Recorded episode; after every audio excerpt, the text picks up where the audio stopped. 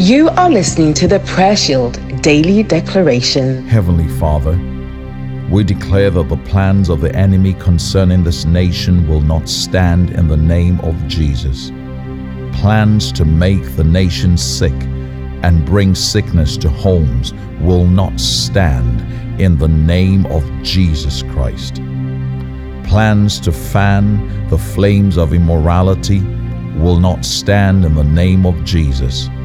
Plans to bring untold economic hardship will not stand in the name of Jesus.